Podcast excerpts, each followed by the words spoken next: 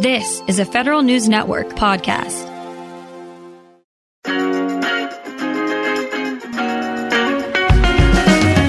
Welcome to Fed Life, a weekly roundup of news about federal pay and benefits, employment policy, and investing and retirement planning. Brought to you by WAEPA. Here's your host, Tom Temin. Hello and welcome to the show.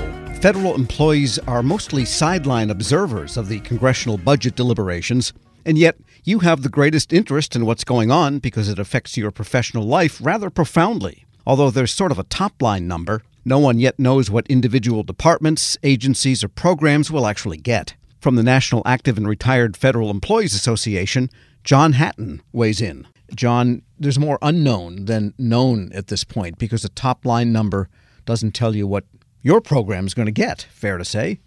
Right. From the employee perspective, from the agency perspective, there's still a, a, lot of uncertainty. I think the agreement on top line numbers was generally good news uh, from agency operations perspective. It makes the threat of a shutdown less likely.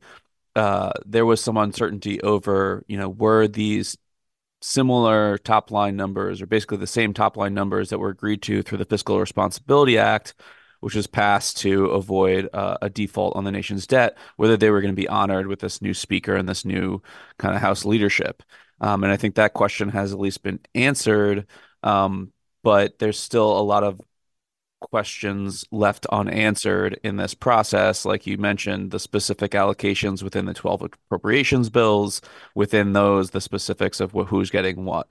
So that needs to be hammered out and then there's other potential policy riders that need to be hammered out. And some people are you know on the house side have been talking about you know making sure there's something on border security. Is that one of those policy riders that's been tied up in negotiations over supplemental funding with ukraine uh, or middle east um, aid as well? So um, is that get shifted over to government funding? Um, so there's many questions left unanswered, but I think the the overall the most recent news on that top line numbers means that they're moving in the right direction. I think the threat of a shutdown is much less, and you know you still need to piece together the votes for this. And you know I think this new speaker has a little more leeway than McCarthy did uh, to put a bill on the floor that has you know a, a mixture of Democratic and Republican votes. So that's that's good news, but you know we still don't know a lot about how that how the House is operating under this new leadership we do know the House has passed all of its 12 bills and the Senate has not. So there's some reconciliation that has to happen there too, though, right? Well, I don't think the House has passed every single one of those bills. Um, some of them they've tried to pass, so if they've they've tried to get through um, some of those bills, they've failed to pass some of those bills because they didn't have the votes uh, in the House. And the Senate has passed a three bill minibus um, and has other all the other bills out of committee. So I think they've gotten you know, about as far as they can uh, on each side of the aisle. The House has at least tried to pass every bill, so they have something to work from. But they have, I mean, less of a negotiating position on those bills that they did not pass. Uh, the Senate uh, could probably negotiate from those committee passed appropriations bills because those were done so on a bipartisan basis. They'd probably have a slightly stronger hand if they were talking about the you know the full Senate pass bills. But I think they have enough details uh, from which to negotiate. But again, they need to you know set that next level of kind of um, subcommittee allocations uh, to move on and figure out some of these controversial uh, policy riders as well. Right, that's right. They have moved 12 bills out of committee, and only seven have reached the floor vote. So yeah, there's still yep. some work to do, but it's they're ahead of the Senate where they were anyway. So there's sort of a shadow of regular order happening. It depends how you count it. I mean, I think the Senate is at least closer to what a final package would be because it's been done on a bipartisan basis. I think, yeah, the Senate as a full body just operates so slowly that they have not passed all these bills, and there's been objections to bringing uh, some of these uh, bills to the floor because the House hasn't passed them yet. Like Ron Johnson has held up consideration of bills in the past because you know there's a traditional rule that the Senate follows that an appropriations bill originates in the House. So um, there's been a lot of politics around uh, you know the procedure in the Senate, which is tough for uh, even people who follow this closely to, to understand. And of course, the Speaker, you know, has said that well he would not sign any more. He would not agree to any more short-term CRs while they figure out things. He didn't say that he wouldn't sign a long-term CR, continuing resolution for the rest of the fiscal year, but that's not totally palatable to the Republican side because of sequestration? Yeah. So under the Fiscal Responsibility Act, if they pass a full year CR, uh, there will actually be a cut in defense spending uh, of 1%, uh, as opposed to what the agreement was, which was an increase of, I think, 3 or 4%. Uh, so that's a major difference in overall defense spending that hawks on the Republican side would not be happy with, and, certainly some on the Democratic side wouldn't be happy with either. Uh, it would also be a 1% reduction in the non-defense spending. So there's an incentive to get appropriations bills done. Uh, the if uh, Speaker Johnson's uh, commitment to no short-term CR holds, that puts a real time pressure uh, on getting these final bills done, and does present the risk of a short-term shutdown. Um, but you know, if they've made the decision, and I think it's indicative of this that they may have um, by the fact that they agreed to these top line numbers, that they've made the decision to kind of negotiate with the Senate in good faith, um, I think that chance of a shutdown goes down. I guess my other question is, you know, from the standpoint of NARF members, what's it like? What do you hear from members um, when they are just in this seemingly endless uncertainty period? the start of the fiscal year now is months ago, and yeah, no... it, it's not great just for the way agencies operate. Uh, the fact that we're already in January on a continuing resolution uh, hampers planning for next year. If you're still talking about finishing up what the planning is for this current fiscal year, going into planning for the next fiscal year becomes even more difficult. Um, every time you're getting closer to these deadlines for a shutdown, there's shutdown planning that distracts from your work. And so, you know, I think, you know, to the extent that something's a short term um, shutdown, I think, you know, it's not disruptive if, you know, if it doesn't affect a certain, uh, an original paycheck um, then you're doing better as an employee. You're not as concerned about that. But from doing your work, doing your job, agency operations perspective, these things uh, continue to be problematic. Uh, both the threat of a shutdown, shutdowns themselves, and continuing resolutions uh, that hamper operations as well. From what we've seen, is people are reluctant to start new projects. They're reluctant to let big contracts go, especially services types of contracts where there's a continuing nature to it, even cloud computing contracts. And the yeah. longer this goes, the harder those things are to to just effectuate. Yeah, that's true. And uh, again, without that certainty in terms of knowing how much money you have, you can't do those types of things in terms of um, you know entering in these new contracts or, or, changing over, and you're really set in stone uh, rather than having that flexibility to move forward and uh, and adjust uh, your actions to changing priorities and changing events. And of course, the one bright note for federal employees is that as the advent of 2024 arrived, they knew they would be getting a 5.2% or 4.8 plus locality pay increase, and that's a pretty decent bump, you know, compared to what people are getting in the rest of the economy. NARF is okay with that, I guess. Yeah, we're supportive of that uh, for sure. Uh, you know, I think it's important to note that the the federal pay raise numbers tend to lag what's happening uh, in the normal economy because you're looking at basically almost two years ago changes in private sector wages and salaries. So some of the inflation you might have seen um, ending in September 2021 uh, or 2022 is what's affecting the pay raise now. Uh, so lo- looking ahead to 2025, we're looking at the change in, in private sector pay and salaries that ended September 2023.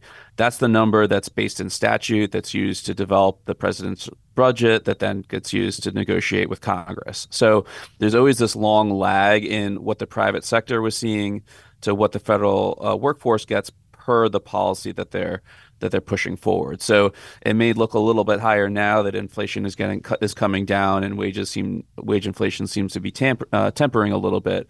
Uh, but that's just because the kind of the planning process needed for uh, the budget processing in with the president and Congress.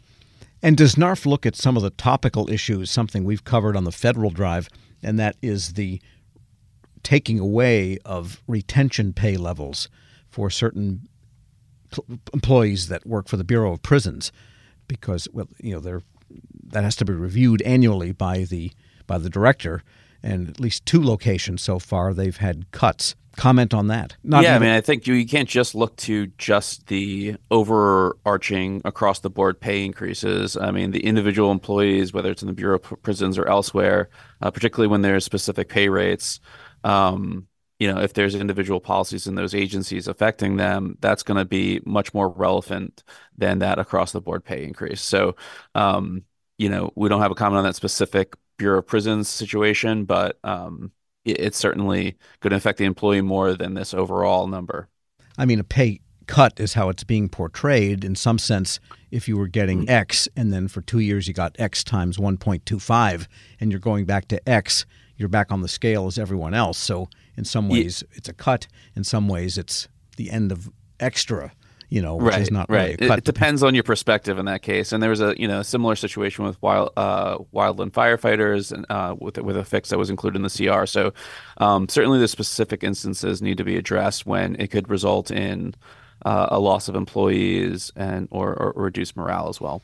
All right, and while we have you, you know, this whole Schedule F seems to be an ongoing drumbeat, louder, softer, and there's an election coming up, and you know, a return to the prior administration of Donald Trump is at least a possibility right now, the way it looks, right. and who knows what's going to really happen. But Schedule F was that gambit, and the mean, in the meantime, the Office of Personnel Management has a proposed rule on Schedule F, which, for people that may be new to this, is a, a proposed category of senior federal service members that would be subject to much easier dismissal, which sounded like they could be political appointees in some sense in the way they could be fired. If there's a rule coming from OPM now and there's a change in administration later, it sounds like an immovable object and an irresistible force. yeah, so I, I, think the, the rule by OPM is currently proposed. Hopefully, they'll expedite and finalize the rule soon. That'll put in place um, I think, harder to change procedures uh, and some due process protections by changing somebody from their current competitive service into the Schedule F, which would not have those due process protections uh, for hiring and firing the way the current merit system does. Um, you know, the, certainly the concern with Schedule F is that you're sh- you're using the statutory loophole to create uh, a new exception to the competitive service where people are not hired based on their political affiliation or fired based on their political affiliation, but they're hired and fired based on merit system principles. And so uh, that never got a, that was um, put in place via an executive order at the end of the Trump administration. Uh, it never got fully implemented. Uh, early signals of the first steps in implementation showed that you know 68% of the Office of Management budget was going to be reclassified into this this category. Uh, it's gotten more attention uh, since then. Uh, Biden revoked that executive order. Now, this OPM rule is trying to solidify some of these procedures to make it harder to then um, institute Schedule F in the future. Um, obviously, with the presidential election year uh, coming, it's not just Trump, but other candidates have expressed support for this. The Heritage Foundation has read, been uh, has been reported to be readying lists of 20,000 to 50,000 people to take over uh, regardless of who may enter the White House uh, on the Republican side. So, uh, you know, I don't view this as actually a conservative policy. It seems to expand the powers of government by having less checks uh, from Congress on uh, these being professional, nonpartisan employees versus partisan employees. Uh, this would be opposed by NARF uh, regardless of presidential administration on either side of the aisle. Um, so uh, I think it's going to get more attention because it's a presidential election year, and the outcome of the election may determine whether this policy is put in place. Well, there's never a lack of things to think about. John Hatton is Vice President for Policy and Programs at the National Active and Retired Federal Employees Association. We'll take a short break, and when we return, an update on the troublesome issue of pay compression for those at the higher civil service ranks. You're listening to Fed Life here on Federal News Network. I'm Tom Temin.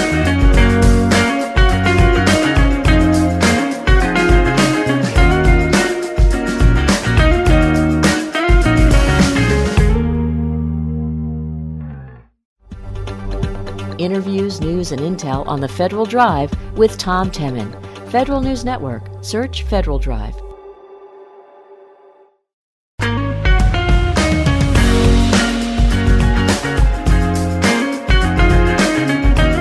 Welcome back to Fed Life here on Federal News Network. I'm Tom Temin. As federal employees open their first paychecks of the new year, most are glad for a somewhat bigger number. That's thanks to that 5.2% federal pay raise and locality adjustment for general schedule workers in 2024. But not everyone will get their full raise because of something called pay compression. I discussed this with Federal News Network's Drew Friedman. Drew, compression sounds like squeezing, and squeezing and pay don't sound like great words that go together. That's right, but that pretty much is what it is. The idea is that over time, as federal raises go up for the general schedule, but there's a bit of a pay cap for some of the most senior level federal employees on the general schedule, uh, that's where you see them kind of hitting this pay ceiling over time and depending on the the federal pay raise, the year it is, and what those in this other pay system get, it varies year to year, but it is this phenomenon that just generally pushes your pay up against a barrier as you get higher up. So does that mean it gets worse and worse each year, the compression, because those at the higher levels, especially political levels, their pay doesn't necessarily go up. And so people are getting closer and closer to that ceiling. Is that what compression basically is? Somewhat. It's a little bit complicated to say that it just gets worse every single year because it really varies on a number of factors. So if you actually think about where the, the pay compression comes from, it's because this most senior level ranks in, in the general schedule, and it depends on your location, so it won't affect everyone in the same way. But some of those at the those that very top part of the general schedule uh, are capped due to not being able to exceed by law level four of the executive schedule. And that number does go up year to year. It's based on the Employment Cost Index or ECI. Generally, it will go up a little bit, but a lot of times it won't go up as much as the federal pay raise for the general schedule overall. And that's where you start to see that disparity. So, for example, this year, 2024, we saw a 5.2% average pay raise for the general schedule. The executive schedule, that level four number went up about 4.5%, I believe it was. So that's where you see that little bit of disparity. And there were actually several new steps and grades in a few different locality pay areas that were added to that pay compression uh, range, I suppose, and, and are now hitting the pay ceiling. So, who gets compressed, so to speak? Those that are close to that level four of the senior executive service, people high, highly ranked, but not quite at that level they keep getting closer and closer to it, and they're moving faster than it's moving. So it is essentially when someone who is on the GS pay system, but their pay, if it was going to have the, for, for example, 5.2% raise, uh, and that would have put them above what the level four on the executive schedule gets, that's where you would see that cap. So for this year, it is $191,900 is the executive schedule level four pay cap. So anyone on the general schedule whose pay by a 5.2% pay raise would have exceeded that, their pay is going to be capped at that exact number. Got it. And you did some looks close up at locality and how that affects all of this coming ahead. What did you find? Generally, it's not really a huge surprise. Those that are living in higher cost areas are the ones who are going to be most affected uh, by pay compression. That's because, you know, we have these now 58 different locality pay areas across the country. And depending on what uh, private sector workers make versus public sector, those in higher cost areas are going to have a little bit higher pay raises than the 5.2%. So, for example, in San Francisco, that's one of the uh, areas with the worst levels of pay compression. They have most of their GS 15s are, are above or hitting that pay ceiling, as well as now steps 9 and 10 at GS 14. Uh, so that's that's where it is the worst. I guess besides senior executives, who would like to fix pay compression? and what are some of the solutions to actually fix it? You do have the Biden administration saying in their budget proposal from fiscal 2024 that they are looking to address the issue.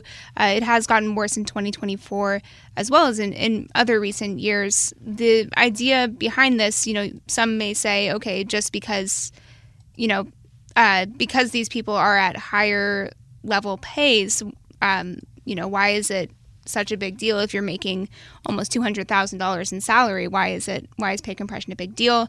You have a lot of different stakeholders and groups saying that these people are managers and they should be kind of uh, rewarded for the work and it's more a matter of principle rather than the actual salary that they do have. Well, if you're at the senior executive level for anyway and you're running a large multi-billion dollar program, $191,000 frankly is actually not that much money uh, especially com- you know when you compare to what people that run. I mean, look at General Motors chief makes millions and millions and millions of dollars a year for a you know mediocre performing organization to be charitable. So I can see the argument there. Right. And and to think about it in another way as well, federal employees who do hit that pay ceiling then from there on are going to have smaller pay raises and eventually when you have more people from uh, lower grades, lower steps kind of reaching that same level, then you can argue that there's years of experience difference between these two, but they're getting the same pay for for different levels of experience. Right, and by the same token, you could work and gain experience and get better and better at something, but the pay increases become smaller and smaller till you bump up against a ceiling, and then that's compression. So, is there anything actually going on to try to fix it besides people admiring this horrible problem? Well, as I mentioned, the, the Biden administration is looking to try to address the problem. They said that they would have a legislative proposal on it. We haven't seen anything yet. I actually spoke to OPM Deputy Director Rob Shriver the other day. He said they're continuing to work through those issues and hope to have more to share soon, but he didn't really give a solid timeline on it. Other than that, in Congress, there is a bill called the Pay Compression Relief Act. This was introduced by a group of House Democrats, and that would essentially try to address the problem uh, by allowing locality pay adjustments for GS employees who end up reaching that pay cap, which is part of the problem and, and why you see a lot of that pay compression in the first place. So, is it fair to say that pay compression is worse in the locality pay areas than in the areas of the country that don't have locality pay? The rest of U.S. locality or those who aren't in a locality don't get impacted by pay compression, and not every locality does get impacted by pay compression. There's, I believe, it's now 35 of the 58 locality pay areas who do have at least some federal employees who are being affected by it. That's about 60% of localities who have pay compression to some extent. So it's really a surgical fix that's needed, not some grand scheme costing billions and affecting hundreds of thousands of federal employees. I think what I'm going to be looking for is what the Biden administration puts out and see what their proposal is going to look like. That'll kind of tell what they're thinking, and if it's something that could be possible, we'll just have to see. Well, it is annoying for people, I think, if you feel like you're getting more responsibility and getting better at your job and improving performance of your mission delivery. It'd be nice to have that reflected in your pay. And again, not many feds do this because they expect to be paid like General Motors, but they would like to at least be paid by what the government is best capable of. Right. I think that that is a good point. And just one other note that I'll mention the Federal Employee Viewpoint Survey, or FEVS, this year showed that 57%, only 57% of federal employees were satisfied with their pay. So that is quite low. It's it's actually declined since I believe about four or five years ago. Uh, so that's definitely something to, to keep in mind. And I think this is, for a lot of senior executives in government, a really big concern for them. Federal News Network's pay and benefits reporter Drew Friedman. And that's it for this week's Fed Life. We'll be back next week with more information for your financial and professional life. I'm Tom Temin. You're listening to Federal News Network. Thanks for listening to Fed Life here on Federal News Radio, part of the Federal News Network. You can listen to this episode and any past episodes anytime at federalnewsnetwork.com or subscribe wherever you get your podcasts. Search Fed Life.